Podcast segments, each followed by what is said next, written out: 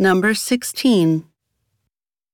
The first strike ever in history is believed to have happened in Egypt in 12th century BC.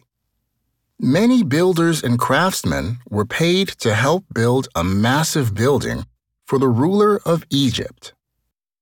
The workers were dissatisfied with the quality of food they were served, so they threw down their tools and stopped working. After negotiations, the workers were given proper food and increased wages. Question: What caused the workers to strike?